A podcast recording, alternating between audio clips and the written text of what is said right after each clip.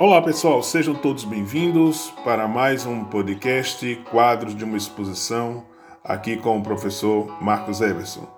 Educação, filosofia e cultura para todos.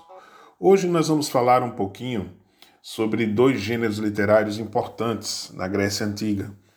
Trata-se da tragédia e da comédia. É, bom, para tratar desses dois gêneros literários, é sempre bom lembrar que o teatro, assim como as tragédias gregas, assim como a comédia, se tornaram gêneros literários lidos é, e acompanhados até hoje. É, o modelo do teatro, como conhecemos hoje, sobretudo do mundo ocidental, vem da Grécia, onde o teatro desempenhava um importante papel. Bom, primeiramente, o papel da tragédia tinha um caráter religioso, ou seja, acontecia nas celebrações que eram feitas ao deus Dionísio, de onde o teatro teria nascido. E mais tarde teve uma, uma importância também de caráter social e cívica que não pode ser aqui deixada de lado. Ou seja, o teatro ele era assistido por praticamente todos e as peças teatrais de Ésquilo, de Sófocles, de Eurípides, eles tinham uma, na sua composição um modo próprio de transmitir determinadas mensagens ou de, de, transmitir determinados valores morais.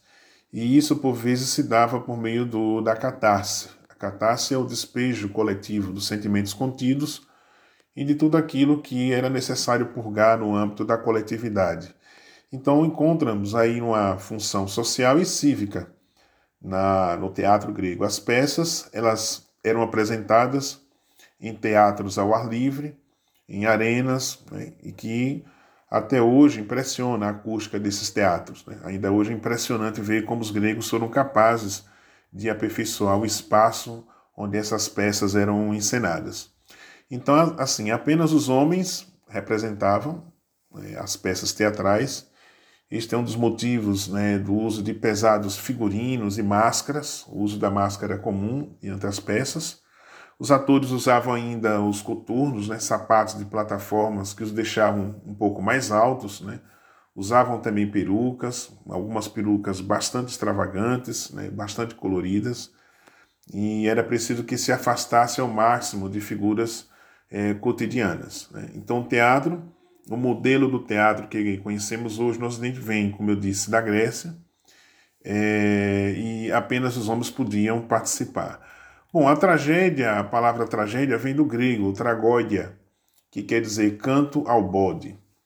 É, o bode era um animal que era sacrificado nas procissões ao deus Dionísio. Né? Era, tinha, o, o, deus Dionísio será conhecido entre os romanos como sendo Baco, o deus dos bacanais, o deus da dança. E então, nos primórdios, um bode era sacrificado a Dionísio antes das apresentações, né? E o altar do sacrifício foi o que deu origem ao palco, né? ou seja, onde era sacrificado esse bode e dedicado a Deus Dionísio, é onde ficou conhecido o lugar do palco. Então isso despertava o terror e a piedade do público, né? mostrava o que acontecia de ruim com aqueles que não aceitavam o destino que os deuses haviam traçado é, para a vida das pessoas, ou ainda, ou aos que tentavam, digamos assim, se igualar aos deuses, adivinha sempre um castigo. Né? Então essas peças teatrais e esse sacrifício ao bode, né, que era sacrificado ao deus Dionísio, despertava esse terror e essa piedade no público. É, a peça geralmente era dividida em cinco atos. É, além dos atores, havia o coro, é, que proferia as vozes do, do bom senso, né? e da harmonia e da moderação. Então, esse conceito, esse conceito de bom senso, de harmonia e moderação é, estará percorrendo aí parte da cultura grega.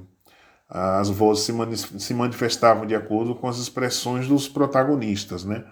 Então, como o próprio nome diz, protagonos, protagonistas é aquele que tem um papel é, principal na peça teatral.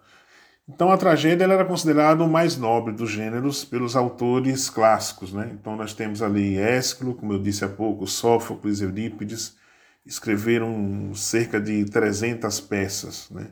Mas infelizmente somente apenas 10% de todo o material chegou até nós. Eles são considerados os maiores tragediógrafos de sua época. Tragediógrafos, aqueles que escreviam as tragédias naquele momento. Agora eu vou falar muito brevemente da comédia, que também foi um gênero literário importante na Grécia Antiga. A palavra comédia vem de comódia, que foi originária da palavra procissão. Os jovens saíam pelas ruas, né, fantasiados de animais, e andavam de casa em casa pedindo prendas. Né, e pelo caminho brincavam, interagiam com os cidadãos que encontravam pela rua. Então havia também a procissão em que as pessoas celebravam a fertilidade e a abundância da natureza. A comédia antiga falava de maneira engraçada dos mortos, de personalidades e até dos deuses. Né? Também era usada para criticar o governo e estava fortemente ligada à democracia.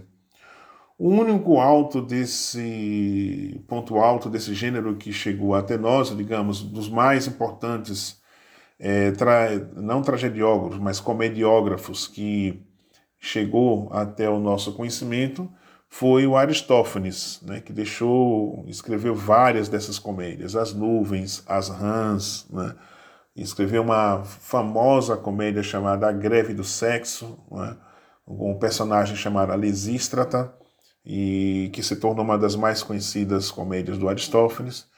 Então, nesse tipo de comédia, o coro podia chegar até interagir com a plateia e tinha grande importância. Né? A comédia nova foi grande influenciadora do teatro romano. Nós vamos ver vários comediógrafos romanos ali sendo influenciados pela comédia de Aristófanes, como é o caso de Plauto, né, que escreveu a comédia da, da marmita, dentre outros. Né?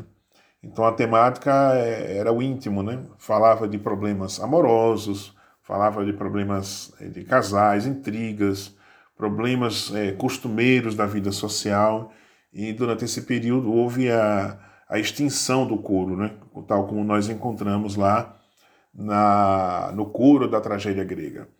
Então, sem dúvida alguma, esses dois gêneros literários marcaram profundamente a trajetória da literatura ocidental, então por isso aqui merece o nosso breve comentário. Então agradeço aqui a presença de todos e voltamos em breve para mais um pouco de de discussões sobre filosofia, eh, educação e cultura para todos aqui com o podcast. Chegamos já à extraordinária marca de 700 audições, né? estou muito feliz é, pela, pela acolhida do podcast por alunos, por professores, por colegas, amigos. Estou muito contente por essa marca e, quem sabe, dentro em breve melhoraremos um pouco mais aqui é, para que eu possa transmitir filosofia, educação e cultura para todos é, da melhor maneira possível. É, o propósito do podcast é ter esse alcance, né? que ele possa ser ouvido tanto por professores, por alunos, enfim. Esse é o, o propósito com o qual eu me incumbi para produzir esse podcast. Então agradeço mais uma vez aqui a presença de todos que estão acompanhando. Um forte abraço, até o nosso próximo encontro.